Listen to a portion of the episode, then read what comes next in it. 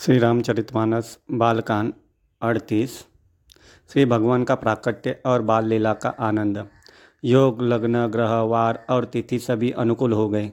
जड़ और चेतन सब हर्ष से भर गए। श्री राम का जन्म सुख का मूल है। पवित्र चैत्र का महीना था। नवमी तिथि थी। शुक्ल पक्ष और भगवान का प्रिय अभिजित मुहूर्त था। दोपहर का समय था। न बहुत सर्दी थी, न धूप थी। वह पवित्र समय सब लोगों को शांति देने वाला था। शीतल, मंद और सुगंधित पवन बह रहा था। देवता हर्षित थे और संतों के मन में बड़ा चाव था। वन फूले हुए थे। पर्वतों के समूह मनियों से जगमगा रहे थे और सारी नदियाँ अमृत की धारा बहा रही थी। जब ब्रह्मा जी ने वह भगवान के प्रकट होने का अवसर जाना, तब उनके समेत सारे देवता विमान सजा सजा कर चले।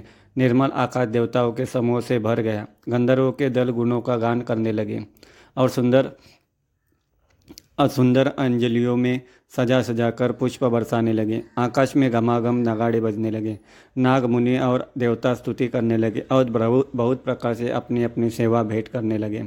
देवताओं के समूह विनती के, करके अपने अपने लोक में जा पहुँचे। समस्त लोगों को शांति देने वाले जगादार, जगदादार प्रभु प्रकट हुए। दिनों पर दया करने वाले कौशल्या जी के हितकारी कृपालु प्रभु प्रकट हुए। मुनियों के मन को हरने वाले उनके अद्भुत रूप का विचार करके माता हर्ष से भर गई। नेत्रों का आनंद देने वाला मेघ के समान श्याम शरीर था। चारों भुजाओं में अपने खास आयुध, आभूषण और वनमाला पहने थे। बड़े बड़े नेत्र थे। इस प्रकार शोभा के समुद्र तथा खर राक्षस को मारने वाले भगवान प्रकट हुए। दोनों हाथ जोड़कर माता कहने लगी हे अनंत मैं किस प्रकार तुम्हारी स्तुति करूँ? वेद और पुराण तुमको माया, गुण और ज्ञान से परे और परिमाण रहित बतलाते हैं। श्रुतियाँ और संतजन दया और सुख का समुद्र, सब गुणों का धाम कहकर जिनका गान करते हैं, वही भक्तों का प्रेम करने वाले लक्ष्मीपति भगवान मेरे कल्याण के लिए प्रकट हुए हैं। वेद कहते हैं कि तुम्हारे प्रत्येक रोम में माया के रचे हुए अनेकों ब्राह्मणों के समूह हैं। वे तुम मेरे गर्भ में रहे। इस हँसी की बात के सुनने पर धीर पुरुषों की बुद्धि स्थिर नहीं रहती। जब माता को ज्ञान का उत्पन्न हुआ, तब प्रभु मुस्कुराए। वे बहुत प्रकार के चरित्र करना चाहते हैं। अतः उन्होंने सुंदर कथा कहकर माता को समझाया, जिससे उन्हें पुत्र का वात्सल्य प्रेम प्राप्त हो। पति पुत्र भाव हो जाए। माता की वह बुद्धि बदल गई, तब वह फिर बोली, हे तान यह रूप छोड़कर अत्यंत प्रिय बाल लीला करो। यह सुख परम अनुपम होगा। यह वचन सुनकर देवताओं के स्वामी सुजान भगवान ने बालक होकर रोना शुरू कर दिया है। तुलसीदास जी कहते हैं, जो इस चरित्र का गान करते हैं, वे श्री हरि का पद पाते हैं और फिर संसार रूपी कूप में नहीं गिरते। ब्राह्मण, गो देवता और संतों के लिए भगवान ने मनुष्य का अवतार लिया। वे अज्ञानमयी मलिय मलिना माया और उसके गुण सतरज, तम और बाहरी तथा भीतरी इंद्रियों से परे हैं। उनका दिव्य शरीर अपनी इच्छा से ही बनाए किसी कर्म बंधन से परवश होकर त्रिगुणात्मक भौतिक पदार्थों के द्वारा नहीं। बच्चे के रोने की बहुत ही प्यारी ध्वनि सुनकर सब रानियाँ उतावली होकर दौड़ने चली गई। दासिया हर्षित होकर जहाँ जहाँ दौड़ी, सारे पूर्ववासी आनंद में मग्न हो गए। राजा दशरथ जी पुत्र का जन्म कानों में सुनकर मानो ब्रह्मानंद में समा गए। मन में अतिशय प्रेम है, शरीर पुलकित हो गया, आनंद में अधीर हुई। बुद्धि को धीरज देकर और प्रेम में शिथिल हुए शरीर को संभाल कर वे उठना चाहते हैं। जिनका नाम सुनने ही कल्याण होता है, वही प्रभु मेरे घर आए राजा का मन परम आनंद से पूर्ण हो गया। उन्होंने बाजे वालों को बुलाकर कहा कि बाजा बजाओ। गुरु वशिष्ठ के पास बुलाया गया। वे ब्राह्मणों के साथ मिलकर ब्राह्मणों को साथ लिए राजद्वार पर आए। उन्होंने जाकर अनुपम बालक को देखा, जो रूप की राशि है और जिसके गुण कहने से समाप्त नहीं होते। फिर राजा ने नंदी मुख श्राद्ध करके सब जात कर्म संस्कार आदि किए और ब्राह्मणों को सोना, गो, वस्त्र और मणियों का दान दिया। ध्वजा पताका और तोड़नों से नगर छा गया। जिस प्रकार से वह सजाया गया, उसका तो वर्णन नहीं हो सकता। आकाश से फूलों की वर्षा हो रही है। सब लोग ब्रह्मानंद में मग्न हैं। स्त्रिया झुंड झुंड की मिल, मिलकर चली। स्वाभाविक श्रृंगार किए हुए उठ दौड़ी सोने को, सोने का कलश लेकर और थालों में बंगल द्रव्य भरकर गाती हुई राजद्वार में प्रवेश करती है। वे आरती करके निछावर करती है और बार बार बच्चे के चरणों पर गिरती है। मागत सूत, वंदीजन और गवैये रघुकुल के स्वामी पवित्र गुणों का गान करते हैं। राजा ने सब किसी को भरपूर दान दिया, जिसने पाया उसने भी नहीं रखा, लुटा दिया। नगर की सभी गलियों के बीच बीच में कस्तूरी चंदन और केसर की किच मच गई। घर घर मंगलमय बदावा बजने लगा, क्योंकि शोभा के मूल भगवान प्रकट हुए हैं। नगर के स्त्री पुरुषों के झुंड के झुंड जहाँ तहाँ आनंदमग्न हो रहे हैं। कैकई और सुमित्रा, इन दोनों में भी सुंदर पुत्रों का जन्म दिया। उस सुख संपत्ति, समय और समाज का वर्णन सरस्वती सर्पों के राजा शेष जी भी नहीं कर सकते। अवधपुरी इस प्रकार सुशोभित हो रही है। मानो रात्रि प्रभु से मिलने आई हो और सूर्य को देखकर मानो मन में सकुचा हो गई। परंतु फिर भी मन में विचार कर वह मानो संध्या बंद हो गई हो। अगर कि धूप का बहुत सा धुआँ मानो अंधकार है और जो अबीर उड़ रहा है, वह उसकी लड़ाई हो। मलाई महलों में जो मनियों के समूह है, वे मानो तारांगन है। राजमहल का जो कलश है, वह मानो श्रेष्ठ चंद्रमा है। राजभवन में जो अति कोमल वाणी से देवदनी हो रही है, वही मानो समय से सनी हुई पक्षियों की पक्षियों की चहचाहट है। यह कौतुक देखकर सूर्य भी अपनी चाल भूल गए। एक महीना उन्होंने जाता हुआ न जाना महीना वही बात हो गई। महीने भर का दिन हो गया, इस रहस्य को कोई नहीं जानता। सूर्य अपने रथ सहित वही रुक गए, फिर रात किस रात, किस तरह होती। यह रहस्य किसी ने नहीं जाना। सूर्यदेव भगवान श्री राम जी का गुणगान गाते हुए चले। यह महोत्सव देखकर देवता मुशी मुनि और नाग अपने भाग्य की सराहना करते हुए अपने अपने घर चले। हे पार्वती, तुम्हारी बुद्धि श्री राम जी के चरणों में बहुत दृढ़ है, इसलिए मैं भी अपनी एक चोरी की बात कहता हूँ। सुनो, काकू, काक भूषिंड और मैं दोनों वहाँ साथ साथ थे, परंतु मनुष्य रूप में होने के कारण हमें कोई जान न सका। परम आनंद और प्रेम सुख के प्रेम के सुख में भूले हुए हम दोनों मगन मन से गलियों में भूले हुए थे, फिरते थे। परंतु यह शुभ चरित्र वही जान सकता है जिस पर श्री राम जी की ही कृपा हो। उस पर उस अवसर पर जो जिस प्रकार आया, जिसके मन को जो अच्छा लगा, राजा ने वही दिया। हाथी, रथ, घोड़े, सोना, गाये, हीरे और भांति भांति के वस्त्र राजा ने दिए। राजा ने सबके मन को दुष्ट संतुष्ट किया। सब लोग जहाँ जहाँ आशीर्वाद दे रहे थे कि तुलसीदास के स्वामी सब पुत्र चारों राजकुमार चिरंजीवी हो। इस प्रकार कुछ दिन बीत गए। दिन और रात जाते हुए जान नहीं पड़ते। तब नामकरण संस्कार का समय जानकर राजा ने ज्ञानी मुनि वशिष्ठ को बुला लिया। मुनि की पूजा करके राजा ने कहा, हे मुनि, अपने मन में जो विचार रखे हो मान नाम रखिए। हे राजन, उनके अनुपम नाम है, फिर भी मैं अपनी बुद्धि के अनुसार कहूँगा। जो आनंद सिंधु सुख राशि, शिखर ते त्रैलोक सुपासी, जो सुखधाम राम असनामा, अखिल लोकदायक विश्रामा, ये जो आनंद के समुद्र और सुख की राशि है, जिसके एक कण से तीनों लोग सुखी होते, उन आपके सबसे बड़े पुत्र का नाम राम है, और जो सुख का भवन और संपूर्ण लोगों को शांति देने वाला है। जो संसार का भरण पोषण करते हैं, उनका नाम भरत होगा। जिनके स्मरण मात्र से शत्रु का नाश होता है, उनका वेदों में प्रसिद्ध शत्रुघ्न नाम है। जो शुभ लक्षणों के धाम श्री राम जी के प्यारे और सारे जगत के लिए आधार है, गुरु वशिष्ठ जी ने उनका लक्ष्मण ऐसा श्रेष्ठ नाम रखा है। गुरु जी ने हृदय में विचार कर ये नाम रखो ये राजन, राज तुम्हारे चारों पुत्र वेद के तत्व साक्षात पर भगवान है, जो भग, मुनियों के धन भक्तों के सर्वस्व और शिव जी के प्राण हैं। उन्होंने सम, समय तुम लोगों के प्रेमवश बाल लीला के रस में सुख मना, माना है। बचपन से ही श्री रामचंद्र जी को अपने परम हितैषी स्वामी जानकर लक्ष्मण जी ने उनके चरणों में प्रीति जोड़ ली। भरत और शत्रुघ्न दोनों भाइयों में स्वामी और सेवक की जिस प्रीति की आशा, प्रशंसा है, वही से ही प्रीति हो गई। श्याम और गौर शरीर वाले दोनों सुंदर जोड़ियों के शोभा को देखकर माताएँ तूर्ण होती है। ये तो चारों ही पुत्रशील रूप और गुण के धाम है। तो भी सुख के समुद्र श्री रामचंद्र जी सबके अधिक हैं।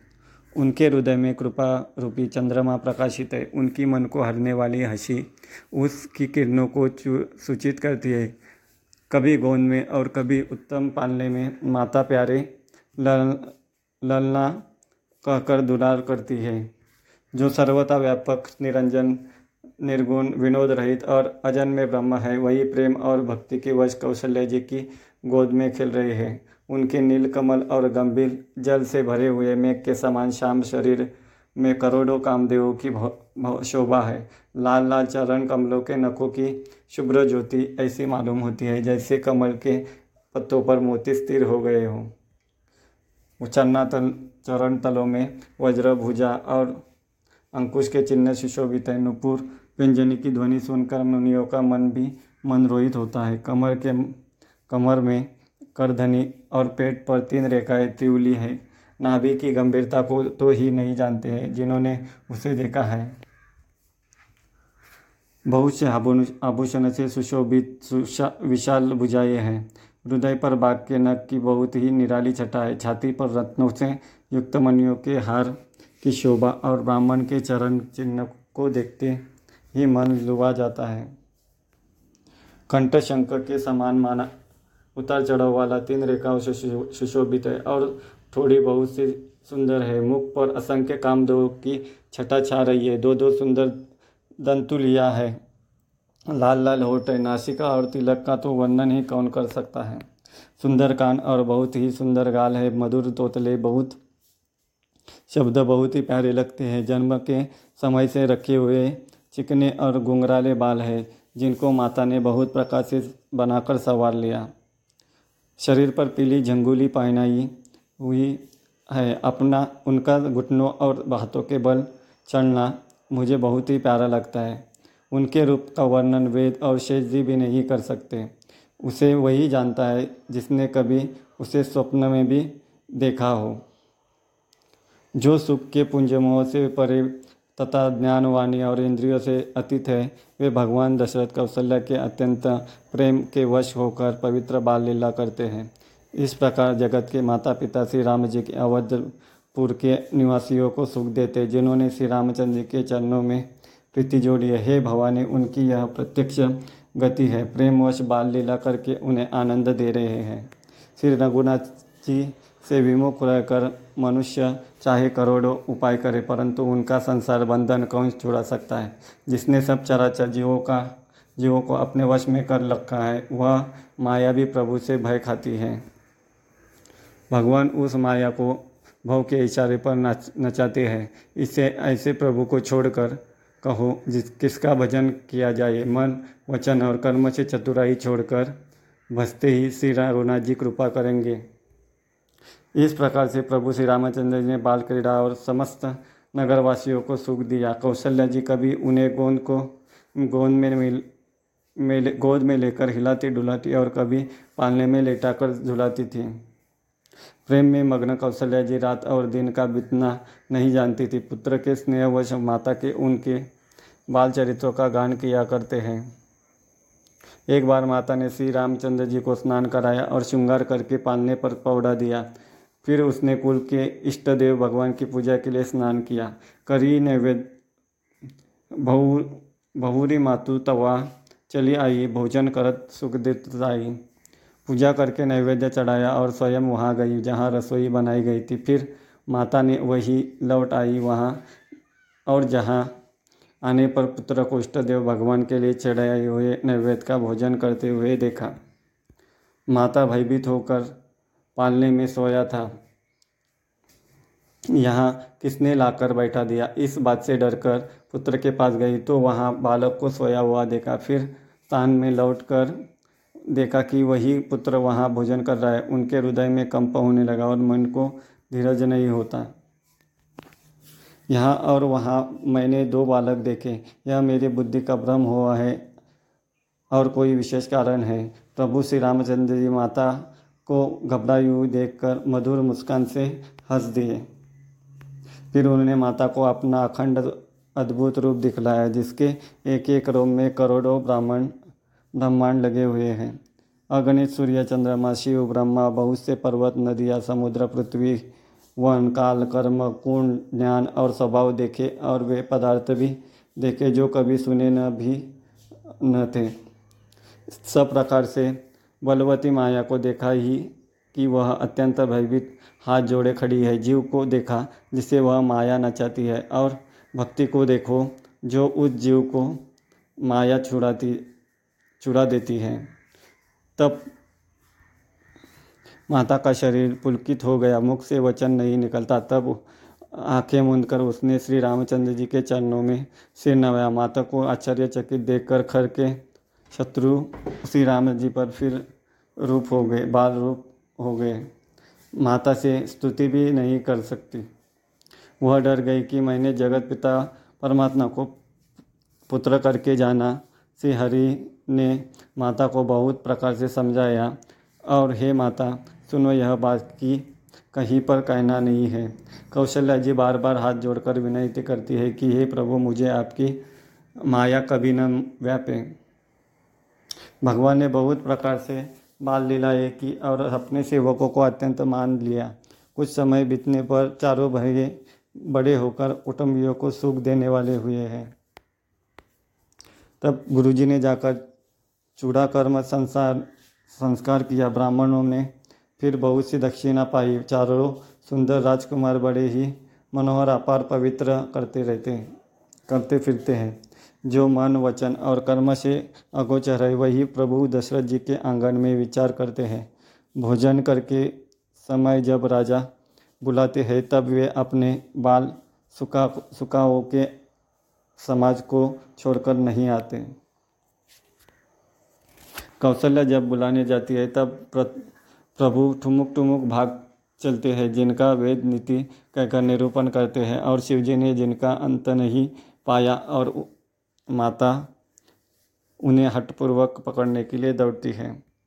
वे शरीर में धूल लपेटे हुए आए, और राजा ने हंसकर उन्हें गोद में बैठा लिया। भोजन करते हैं, पर चित्त चंचल है। अवसर पाकर मुँह में दही भात लपटाए, ललकारी मारते हुए इधर उधर भाग चले। श्री रामचंद्र जी की बहुत ही सरल और सुंदर बाल लीलाओं का सरस्वती जी शेष जी, शिव जी और वेदों ने गान किया है, जिनका मन इन लीलाओं में अनुरक्त नहीं हुआ। विदाता ने उन मनुष्यों को वंचित कर दिया, नितांत भाग्यहीन बनाया। जो ही सब भाई कुमार अवस्था के हुए तो ही गुरु, पिता और माता ने उनका यज्ञोपरित संस्कार कर दिया। श्री रघुनाथ जी, गुरु के घर में विद्या पढ़ने गए और थोड़े ही समय में उनको सब विद्याएँ आ गई। चारों वेद जिनके स्वाभाविक श्वास है, वे भगवान पढ़े। वह, यह बड़ा कौतुक है। चारों भाई विद्या विनय, गुण और शील में निपुण है और सब राजाओं की लीलाओं के ही खेल खेलते हैं। हाथों में बाण और धनुष्य बहुत ही शोभा देते हैं। रूप देखते ही चराचर मोहत हो जाता है। वे सब भाई जिन गली, गालियों में खेलते हैं उन गलियों के सभी स्त्री पुरुष उनको देखकर स्नेह से शिथिल हो जाते हैं, अथवा ठीक ठीक कर रह जाते हैं।